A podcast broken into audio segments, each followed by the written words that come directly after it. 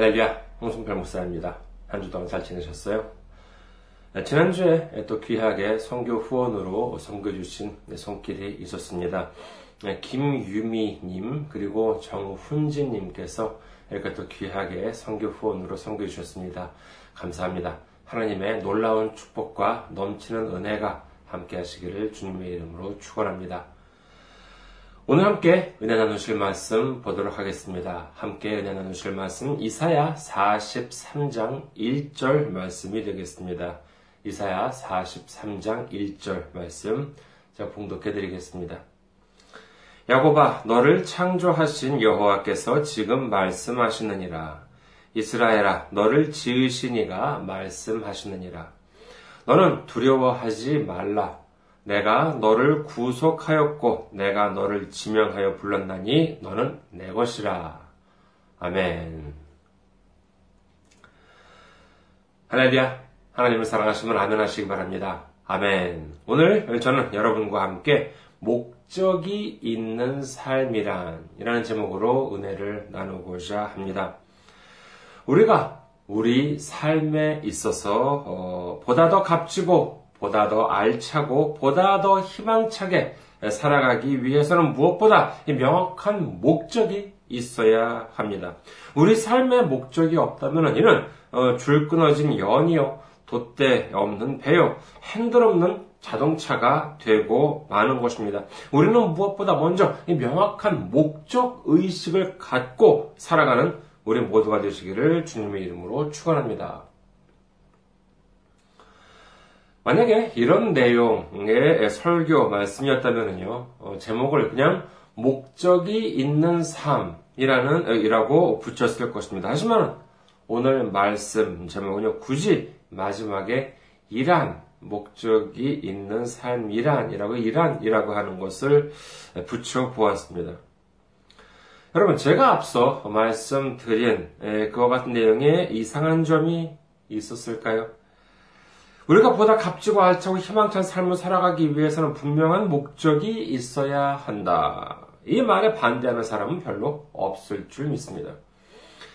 솔직히 이런 말은 너무 어제 오늘 들어온 말이 아니죠. 어렸을 때부터 학교 수업, 어, 저 때는, 저 때는 무슨 뭐 바른 생활이다, 뭐 도덕이다, 국민 윤리 같은 과목에서 익히 들어왔던 내용입니다. 또는 공부를 많이 하신 강사님들이 청소년들을 앞에 두고 이제 무슨 강연을 할 때 제법 할 만한 내용이기도 하지요.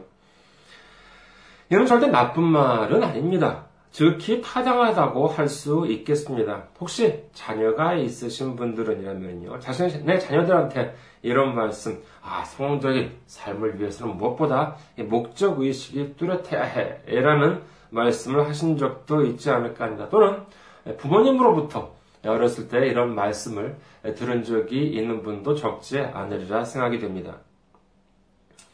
자, 그렇다면요, 어, 또 하나 질문을 드리겠습니다. 하나님을 믿는 우리, 예수님을 구조로 영접한 우리에게 있어서 성공적인 삶이란 어떤 삶일까요? 이 질문에 대한 모범 답안을 생각해 본다면 아무래도 글쎄요, 성경적인 예, 그와 같은 삶이라고 할 수 있지 않을까 합니다. 우리의 인생을 하나님의 말씀인 성경적으로 살아갈 수가 있다면 이는 그야말로 성공적인 예, 성공적인 삶이라고 할 수 있을 것입니다.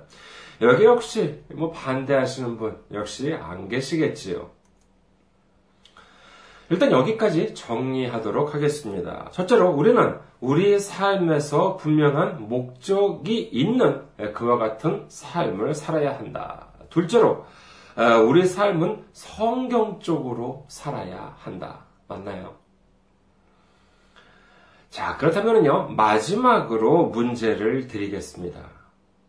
성경에는 수많은 인물들이 등장합니다. 그렇게 많은 등장인물들 중에서 그렇다면 목적이 있는 삶을 살았던 사람은, 그 사람은 누구일까요?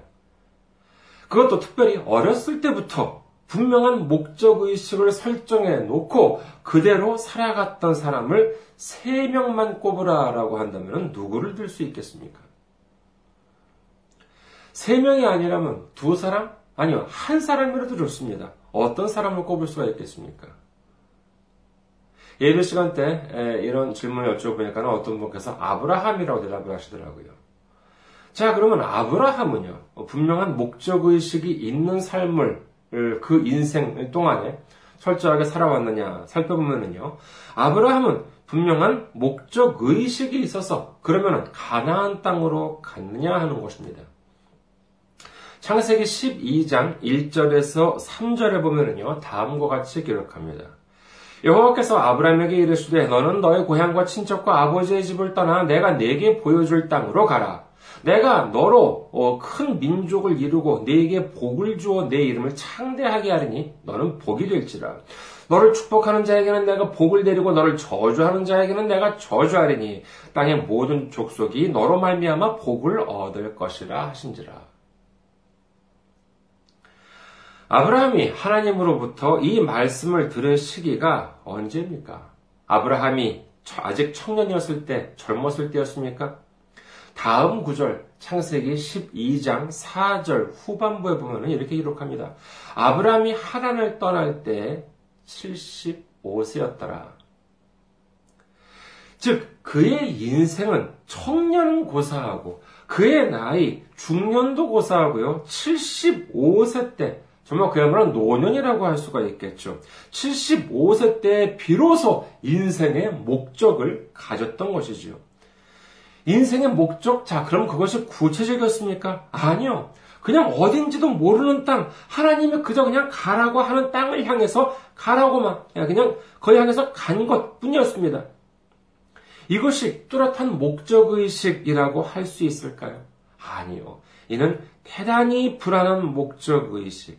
그것도 뭐 정말 그야말로 인생 황혼기에 갔기에는 너무나도 불안하고 추상적인 그와 같은 목적 의식이었던 것입니다. 그럼 모세는요?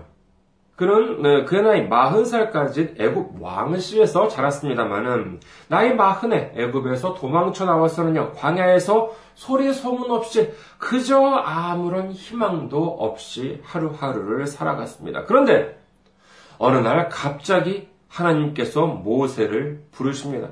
그리고 하시는 말씀이 무엇이었습니까? 출애굽기 3장 10절. 이제 내가 너를 바로에게 보내어 너에게 내 백성 이스라엘 자손을 애굽에게 인도하여 내게 하리라. 그럼 당시 모세의 나이가 몇 살이었느냐 하면은요, 성경에는 하나님의 명에 따라 그와 그의 형인 아론이 바로왕 앞에, 이집트의 애굽의 왕, 바로왕 앞에 섰을 때의 나이가 기록되어 있습니다. 출애굽기 7장 7절을 보면은요, 그들이 바로에게 말을, 말할 때 모세는 80세였고, 아론은 83세였더라. 모세도 그가 뭐 언제 뭐, 어, 자기 뭐 핍박받던 자기 이스라엘 민족을 구원해내야겠다고 자신의 인생 목표를 정한 적이 있습니까? 아니요, 없었습니다. 아브라함은 그의 나이 75세 때, 모세는 그의 나이 80세 때 비로소 새로운 목적을 가지고 인생을 살아 나아가기 시작합니다. 하지만 그렇다고 해서 아브라함이, 아브라함이나 모세의 인생이 실패작이었습니까? 모자란 인생이었나요? 그런 분은 안 계실 것입니다. 모자라기는 그냥 엄청나게 성공적이고 정말 엄청나게 알찬 정말 에, 너무나도 훌륭한 삶이었다고 할 수 있을 것입니다. 제가 너무 나이 든 사람 이야기만 했습니까? 그렇다면요 젊은이 이야기를 좀 해보도록 하겠습니다.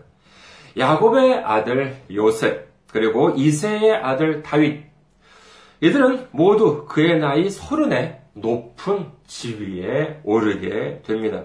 요셉은 당시 최고의 선진국이었던 애굽의 총리가 되어서 실질적인 지배를 하게 되고요. 다윗도 그의 나이 서른에 온 이스라엘과 유다의 왕이 됩니다.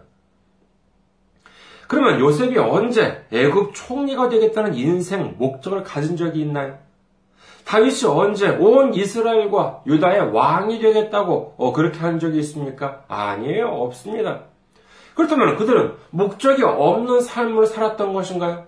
그 결과 값지지도 못하고 알차지도 못하고 성공적이지도 못한 삶을 살았나요? 아니요. 오히려 누구보다도 값지고 알차고 성공적인 삶을 살았다는 것을 우리는 알 수 있습니다. 자, 그렇다면요, 이 시점에서 앞서 어, 질문으로 돌아가고자 합니다. 우리가 젊었을 때부터 뚜렷한 목적을 갖고 목적이 있는 삶을 살아야지만 훌륭한 삶을 살 수 있다고 합니다. 그리고 믿음이 있는 우리는요, 훌륭한 삶을 살기 위해서 성경적인 삶을 살아야 한다고 합니다. 그런데 성경에는 젊었을 때부터 뚜렷한 목적 의식을 갖고 그대로 그 목적 의식을 따라서 성공적으로 살아갔던 사람이 없습니다. 어떤 분은 또 사무엘이라는 말씀을 하시더라고요. 아니, 사무엘이 언제 선지자가 되겠다고 기도한 적이 있습니까? 사무엘이 언제 제사장 시켜달라고 그렇게 뭐 노력을 한 적이 있습니까? 그렇지가 않습니다. 성경에는 그 누구도 어렸을 때, 아, 무엇이 되어야겠다. 이렇게 생각을 하고 그대로 꾸준히 그대로 살아가서 성공적인 삶을 살았던 기록이 없습니다. 이게 어떻게 된 노릇이냐 하는 것이죠. 이 어려운 수수께끼. 어쩌면은 앞뒤가 말이 안 맞는 것처럼 들릴 수도 있는 이 말씀에 대해서 오늘 저는 여러분께 이 수수께끼를 한번 풀어버, 풀어드려, 어, 어, 드리려 어, 합니다. 문장에는요, 항상 주어나 동사, 목적어 등이 있습니다만은요, 어, 무엇이 가장 중요하냐 하면은 아무래도 이 주어라고 하는 것이 되겠죠. 어, 좀 다른 이야기를 한번 해볼까 합니다. 예를 들어서요, 의무교육이라고 하는 말씀을 다 아실 것입니다.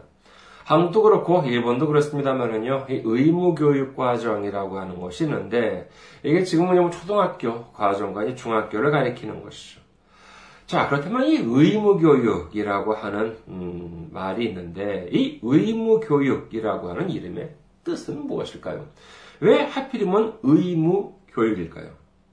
이 의무교육이라고 하는 말은 우리나라 국민이라면 반드시 받아야 할 의무가 있는 교육.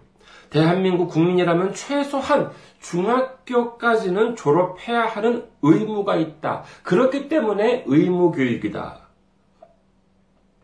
혹시 제 말이 틀렸다고 생각하는 분 계십니까? 혹시 만약에 제 말이 틀렸다고 생각한다 라고 하는 분은요, 좀 법에 대해서나 교육에 대해서 좀 아시는 분이라고 할 수가 있겠습니다. 얼핏 들으면 맞는 말 같습니다만 이 말은 분명히 잘못된 틀린 말입니다. 우리나라의 교육법 제8조에 보면은요, 초등학교 6년의 의무교육에 대한 규정이 있습니다만은 이 조문은 다음과 같습니다. 교육법 제, 교육법 제8조, 모든 국민은 6년의 초등교육을 받을 의무가 있다라고 되어 있을까요? 아니에요. 모든 국민은 6년의 초등교육을 받을 권리가 있다라고 규정을 합니다. 아, 그런데 왜 그러면은 이것이 권리교육이 아니라 의무교육입니까? 바로 다음 내용이 있습니다. 계속해서 읽어보겠습니다. 국가와 지방 공공단체는 전항의 초등교육을 위하여 필요한 학교를 설치 경영하여야 하며, 그 다음에 학령 아동의 친권자 또는 후견인은 그 보호하는 아동에게 초등 교육을 받게 할 의무가 있다라고 규정을 합니다. 누구에게 의무가 있냐라고 하면은 그 아이한테 의무가 있는 것이 아니라 예, 말하자면 후견인, 친권자, 쉽게 말하면 부모한테죠. 부모나 보호자한테 이 그 아이를 교육, 아이가 교육을 받게 할 수 있도록 하는 그와 같은 의무가 있다는 것입니다. 다시 말해서 이 의무교육의 주어는요, 의무교육의 의무의 주어는 이 아동이나 학생이 아닌 쉽게 말해서 부모나 보호자한테 있다는 것이지요. 이렇게 주어가 바뀜으로 인해서 그 법조문의 해석, 나아가 그 나라가 교육을 어떻게 바라보고 있는 것인지를 알 수 있게 되는 것입니다. 그렇다면 앞서 살펴본 이 아브라함이나 모세, 요셉이나 다윗의 인생은 어떻게 해서 스스로 목적을 갖고 그대로 살아가는 것이 아님에도 불구하고 성공적인 삶을 살 수 있었을까요? 그것은 바로 이 목적을 갖는 주어의 핵심이 있습니다. 즉, 이 세상 사람들은, 자, 누가 내 인생의 목적을 가질 것인가? 누가 내 인생의 목적의식을 설정할 것인가? 라고 하는 질문에 대해서 나 자신이라고 당연하다는 듯이 대답하겠지만 아브라함이나 모세, 요셉이나 다윗은 본인들의 인생에 있어서 그 목적을 바로 다름 아닌 나가 아니라 하나님께 맡겼다는 것을 우리는 알 수 있는 것입니다. 히브리서 11장 8절에서 11절을 보도록 하겠습니다. 히브리서 11장 8절에서 11절. 믿음으로 아브라함은 부르심을 받았을 때에 순정하여 장래 유업으로 받을 땅에 나아갈새 갈 바를 알지 못하고 나아갔으며 믿음으로 그가 이방의 땅에 있는 것 같이 약속의 땅에 거류하여 동일한 약속을 유업으로 함께 받은 이삭 및 야곱과 더불어 장막에 거하였으니 이는 그가 하나님이 계획하시고 지으실 터가 있는 성을 바랐습니다. 아멘. 아브라함은 자기 스스로가 계획을 세우지 않았습니다. 자기 스스로가 목적을 갖지 않았습니다. 이를 온전히 하나님께 맡겼던 것이지요. 이것을 바로 성경은 무엇이라고 기록합니까? 그렇습니다. 이것을 바로 믿음이라고 성경은 말씀하고 계신 것입니다. 이는 요셉도 마찬가지였습니다. 형제들에 의해 종으로 팔려간 마당에 자기한테 무슨 권한이 있어서 자신의 삶을 계획할 수 있었겠습니까? 하지만 그는 자신의 계획을 하나님께 온전히 맡겼습니다. 창세기 39장 3절 보면은요. 그의 주인이 여호와께서 그와 함께 하심을 보며 또 여호와께서 그의 범사에 형통하게 하심을 보았더라. 창세기 39장 23절 간수장은 그의 손에 맡긴 것을 무엇이든지 살펴보이지 아니하였으니 이는 여호와께서 요셉과 함께 하심이라 여호와께서 그를 범사에 형통하게 하셨더라. 아멘. 요셉이 자신의 삶에 대한 계획과 목적을 모두 하나님께 맡겨버렸더니 하나님께서 그와 함께 해주심으로 말미암아 범사에 형통하게 하셨다고 성경은 기록합니다. 이런 다윗도 마찬가지입니다. 다윗은 자신이 이스라엘과 유다의 왕이 되겠다는 목적을 가지고 노력했다는 구절이 어디에도 없습니다. 그러나 사무엘 상을 읽어보면요. 다윗이 어디에서 무엇을 하든지 자기 스스로 판단하는 것이 아니라 하나님께 묻고 난 다음에 하나님의 말씀에 순종하면서 살아가는 모습을 볼 수 있습니다. 자신의 삶의 목적을 하나님께 모두 맡겨버리고 말았던 것이지요. 그 결과 어떻게 되었습니까? 예, 아까 말씀드린 것처럼 그는 나이 서른에 왕위에 오르고는 무려 40년 동안이나 온 이스라엘과 유다를 다스리게 된 것입니다.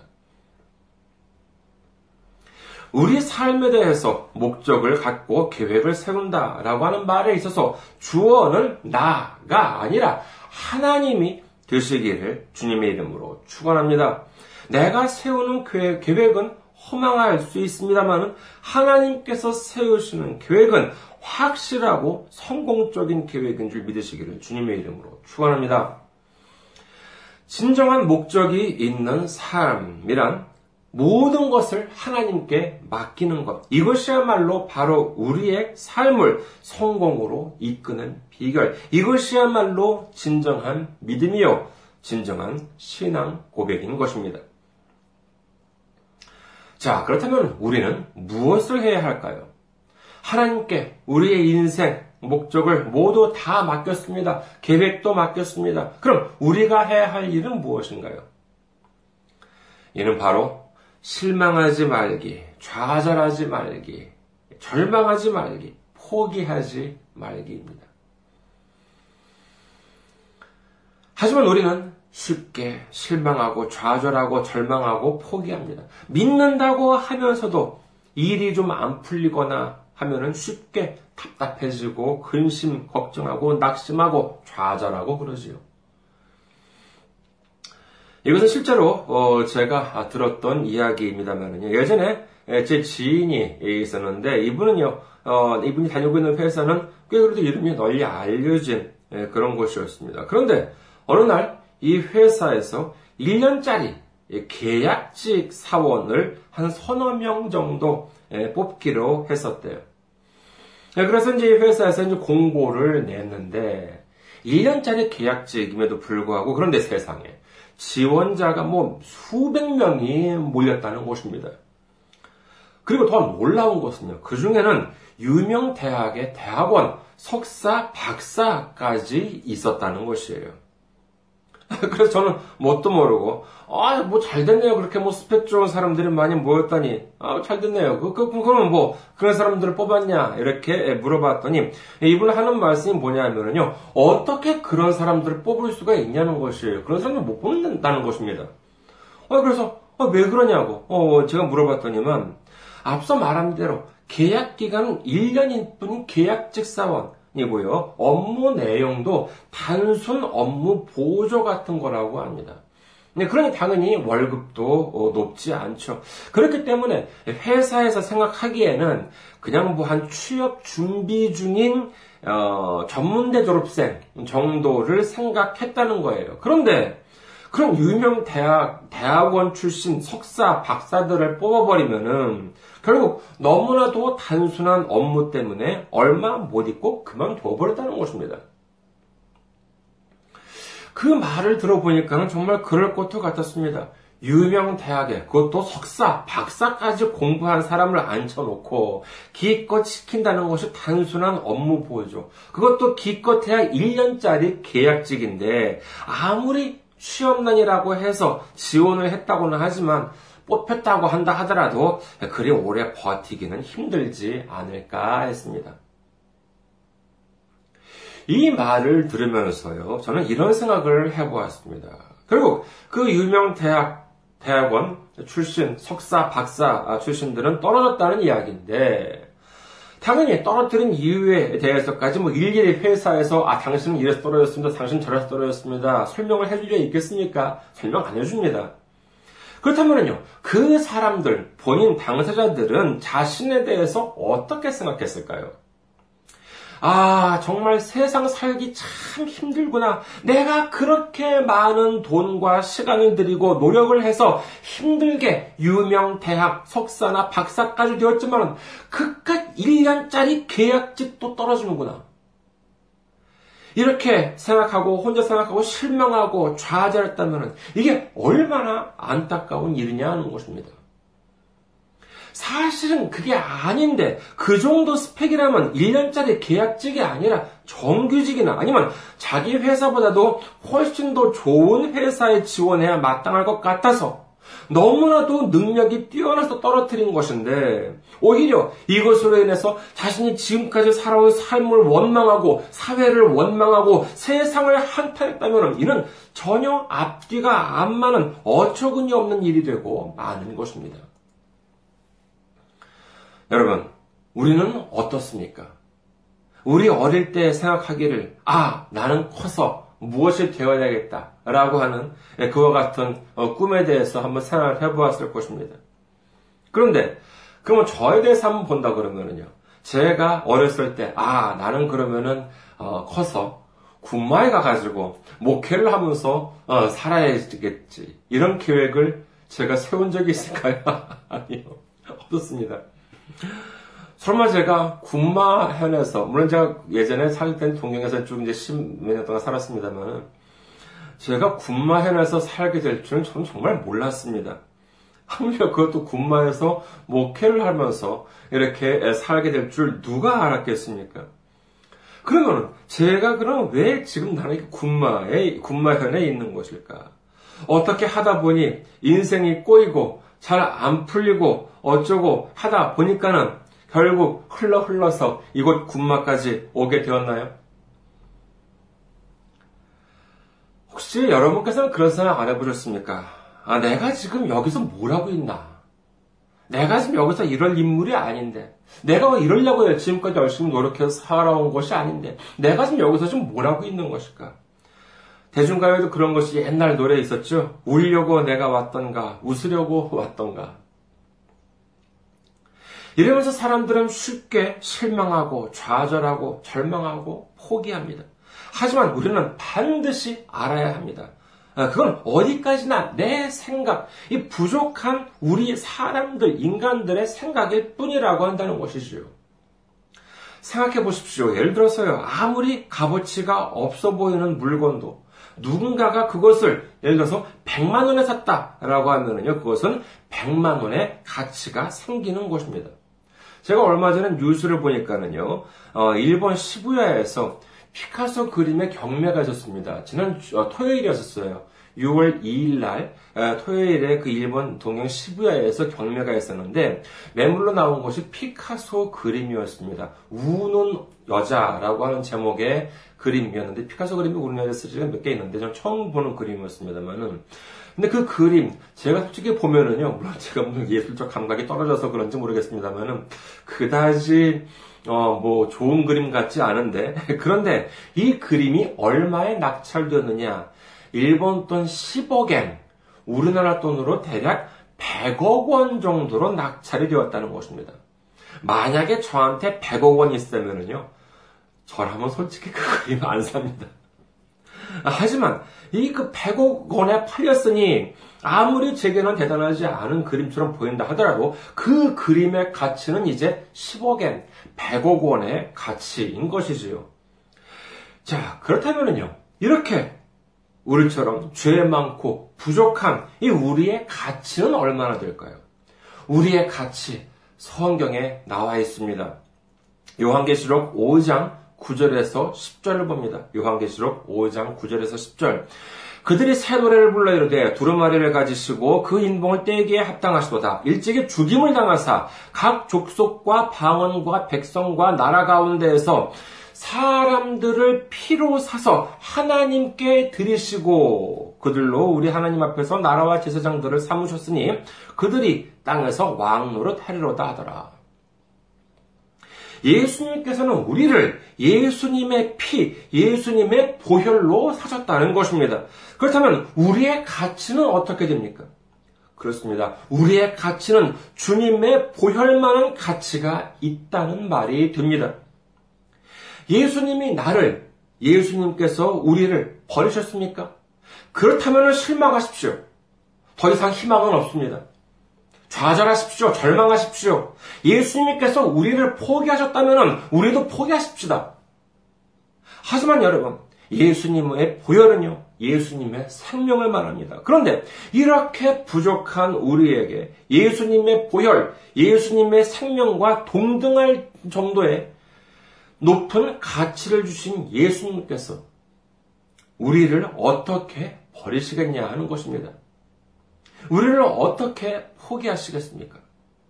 잠언 16장 9절을 봅니다. 잠언서 16장 9절 사람이 마음으로 자기의 길을 계획할지라도 그의 걸음을 인도하시는 이는 여호와시니라. 아멘.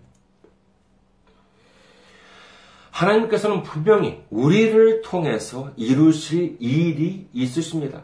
하나님의 큰 목적이 있다는 것입니다. 하나님의 크고 놀랍고 축복된 계획이 있으십니다. 지금 힘들더라도 실망하지 맙시다. 좌절하지 맙시다. 절망하지도 포기하지도 맙시다. 우리의 삶을 하나님께 맡깁시다. 우리를 사랑해 주시는 예수님께 맡깁시다. 그러면은 이제 하나님께서 하나님이 주인이 되셔서 하나님이 우리 삶과 목적의 주어가 되셔서 우리의 삶을 계획하시게 되는 것입니다. 이제 우리 모두 우리의 삶을 주님께 맡기고 우리의 계획과 목적을 주님 손에 맡기심으로 말미암아 진정한 성공으로 가는 삶, 승리하는 삶을 얻게 되는 우리 모두가 되시기를 주님의 이름으로 축원합니다. 감사합니다. 한 주 동안 승리하시고 건강한 모습으로 다음 주에 뵙겠습니다.